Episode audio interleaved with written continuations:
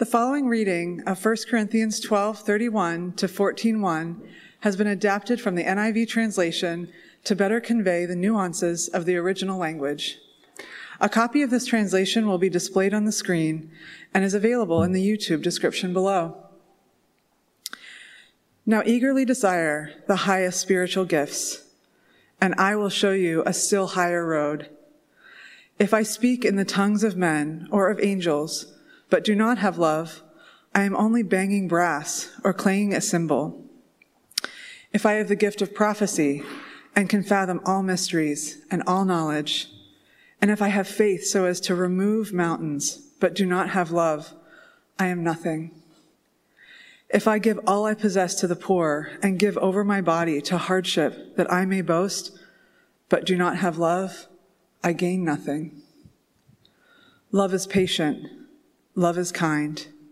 Not jealous, not boastful, not arrogant. Not rude, not seeking what is for itself, not quick to anger, not recording wrongs, not rejoicing in unrighteousness but rejoicing in truth. Love covers all, believes all, hopes all, and patiently endures all. Love never falls. As for prophecy, it will be discarded. As for tongues, they will cease.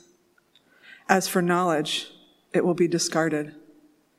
For our knowledge is imperfect, and our prophecy is imperfect.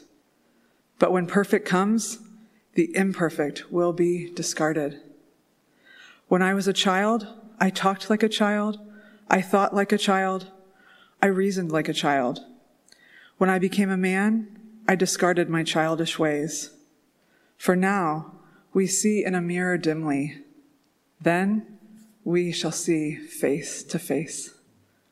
Now my knowledge is imperfect. Then I shall know fully, as I am fully known.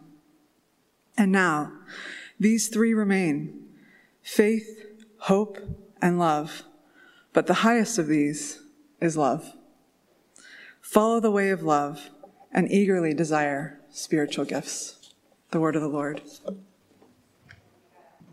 A question for you as we begin. How do you know what love is? Like, where do you get this idea of that's love and this is not? Is it a feeling? Is it based on something you've experienced? How do you, if you think about it, people talk a lot about love, but I don't know if we all are referencing the same thing when we talk about love. Most of our ideas of love come from culture, art, story, and film. Perhaps a bit from our own experience of what it means to be loved. And a lot of it comes from our music. In fact, a study of pop songs from 1960 to 2000 indicate that more than two thirds of the top 40 hits in that period have love as the main subject. And then runner up to love is songs about sex, making up 30% of them. So clearly, based on what most of us enjoy listening to, America is in love with love. But what ideas of love do we get from our music? You know, songs may be set to moving melodies and catchy beats, but do we actually pay attention to how love is actually described. One Indian father points out some of the ridiculousness of these images that we use when he heckles his daughter singing the song Grenade by Bruno Mars. Take a look.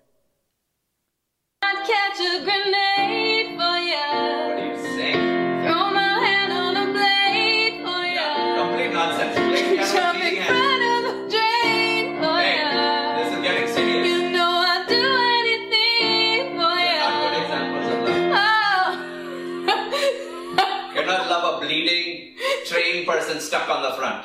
I would go through all this pain. This is all fiction. Take a. What, what bullet? Tell me about your bullets. Magic bullet. Drink a smoothie, go to sleep. You know, those are the images of love that we get. We sing them, but if we think about it, they can be quite ridiculous. When humans talk about love, it's like we're feeling around in the dark and grabbing, oh yeah, that's love. Oh, oh that's love but with not really knowing how to describe all that love is. We're longing for love and we're longing to be loved, but we're not quite sure what that love is. There's a story of the composer Mozart who, after a night out on the town with his friends, would come home late when his father was already asleep in bed and, and, and he would go, before heading upstairs, Mozart would go to the piano and quietly do this.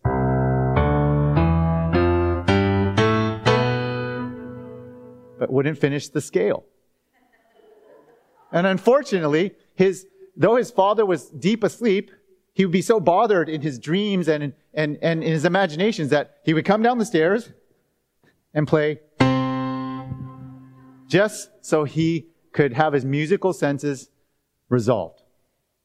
You know, from scripture, we find that the call of love in many ways is the unfinished scale, proceeding ahead of us into God's future.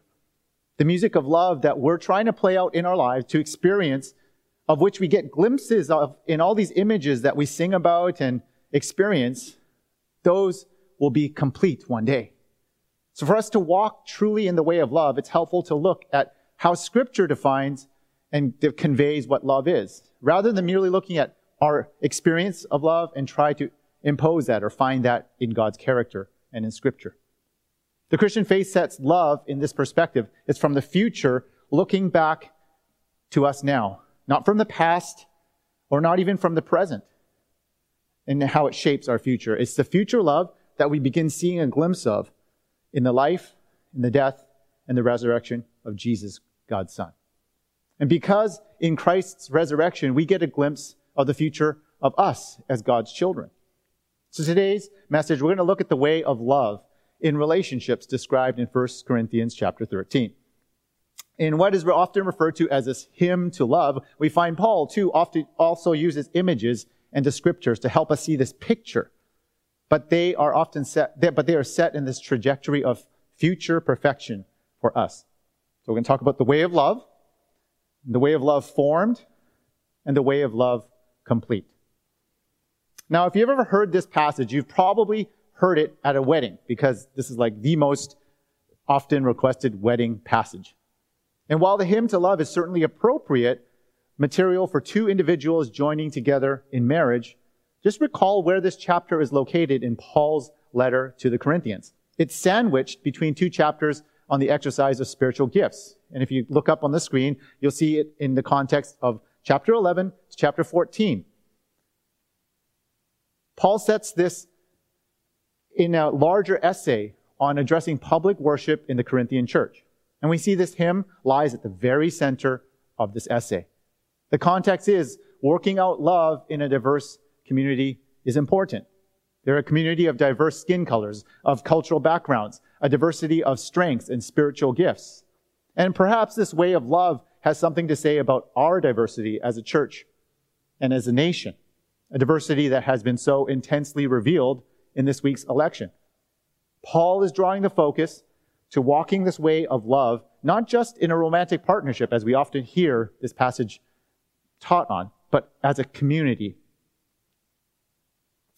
If you look even closer at the next slide, sandwiched between the two chapters on exercising spiritual gifts in the worship service, we see love is at the very center of these three chapters between 12 and 14.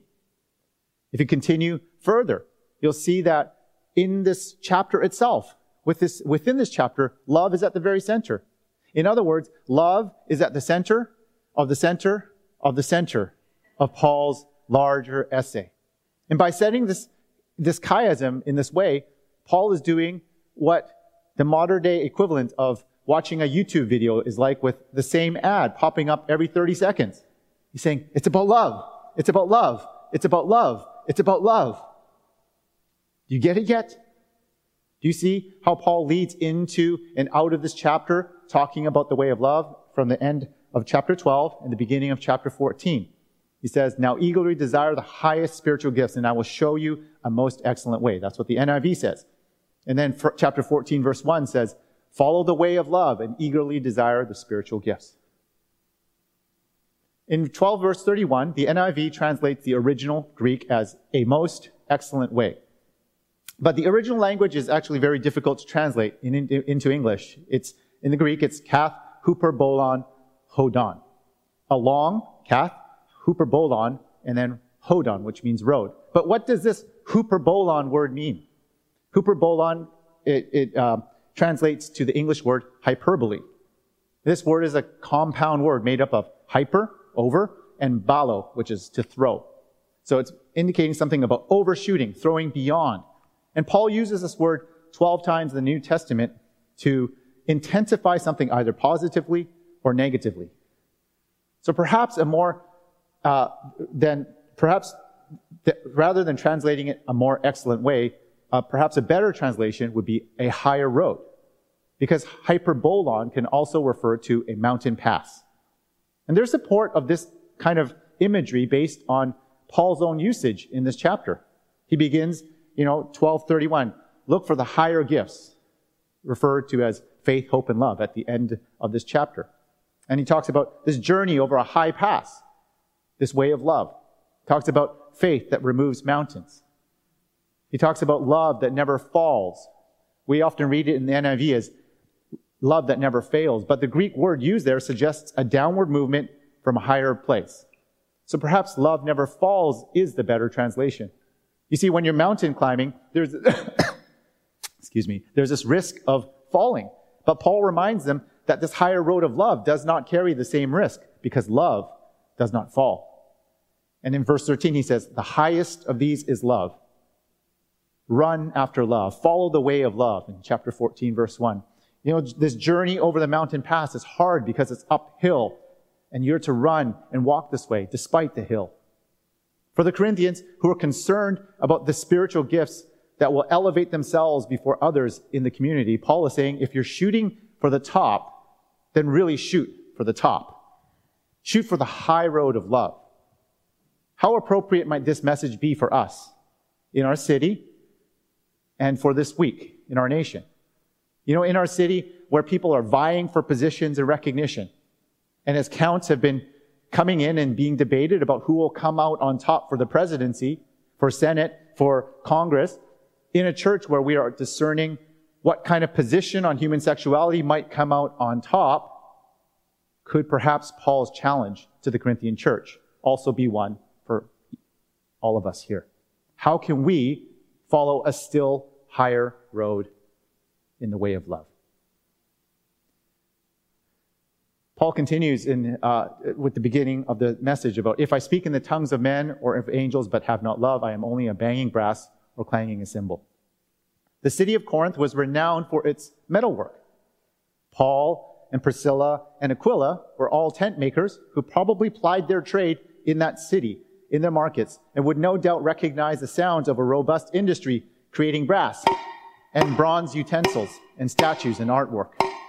These are the sounds he likely had in mind as he spoke of their speaking gifts being used in the church without love. It's just like a banging brass and clanging cymbals referred to in verse 1. Without love, the way the Corinthian church was using their gifts was forming an ear piercing noise rather than serving the needs of the community. But metal also had another purpose in Corinth. We see that in verse 12. Before mirrors were made of glass and this thin layer of aluminum, as we have now in our homes, mirrors were made by forming brass ingots into plates and then polishing them until they were reflective. And a Corinthian metal worker, if they knew that you were a worshiper of Apollos or of Poseidon or of Aphrodite, they might etch an image of the god or goddess into this mirror for you. So when you looked upon it, you might see yourself amongst the gods. But these polished metal mirrors, etched with the images of God, made actually in man's image, now we see dimly. For Paul, these gods are not real. And you're not really seeing the divine in yourself. But when we trust and follow Christ, there will come a time when we see God face to face. It will be unmediated, not reflected in an image etched mirror. And it's not even mediated through Zoom. You know, on the mirror, on that day, the mirror will fall from our hands. Our mobile voice devices will be put down and we will come face to face with our risen Savior, Jesus, whose loving presence we have been created to enjoy. This means that our knowledge, our spiritual gifts, the things that we see in the world that are unjust, they are now, these are all imperfect. But one day I shall see and I shall know as I am fully known by God. My knowledge of God will be complete. With these images of taking the high road and the forming of metal, Paul is reminding us that the way of love is formed over time. It's a way of love. And through this way of love, though this way of love certainly does bear much fruit and conjure deep emotions in us, it's not a product. It's not something to trade. It's not a feeling to seek out. This way of love is actually a process of becoming. In verse 4 to 7, there's this list of words that describe loves, what love is and what love is not, that Amy so uh, aptly described for us with the emojis. Paul begins and ends this definition of love with two Greek words for patience. I'm going to draw your attention to three of these definitions in the list. The first of uh, these words for patience is macrothume in verse 4. It's made of macro, which means far away, opposite of micro, and thumos, which is anger. One who is patient is able to put anger far away. And this is the kind of patience that those who have power or those who have reason to retaliate for wrongs and lies and offenses done against them. They have the power and the right to do that. Yet they refrain because of their patience, their loving patience. You know, Abraham Lincoln demonstrated macrothume patience when the Civil War ended. Many wanted to punish the South for the rebellion. He had the power, he had the authority, and the ration, uh, reason to do so. But in 1865, when Lincoln delivered his second inaugural speech, saying, with malice toward none, with charity for all, with firmness in the right as God gives us to see the right. Let us do all which may achieve and cherish a just and lasting peace amongst ourselves and with all nations. Macrothume patience. English doesn't have a word to capture this kind of patience, but God's people can live it out for others to see as they are formed in the way of love. The other Greek word for patience is found at the end of the list in verse 7. It's translated in the, in the NIV as always perseveres or patiently endures. This word is makes up is, is hupomene. Hupo is under, like hypodermic needle or hypothermia, and meno, which means remain. The, and it suggests this affliction under which one remains steadfast. You know, where macrothume patience is patience of the powerful, then hupomene patience is patience of the weak, of the oppressed. It is love that unflinchingly endures suffering.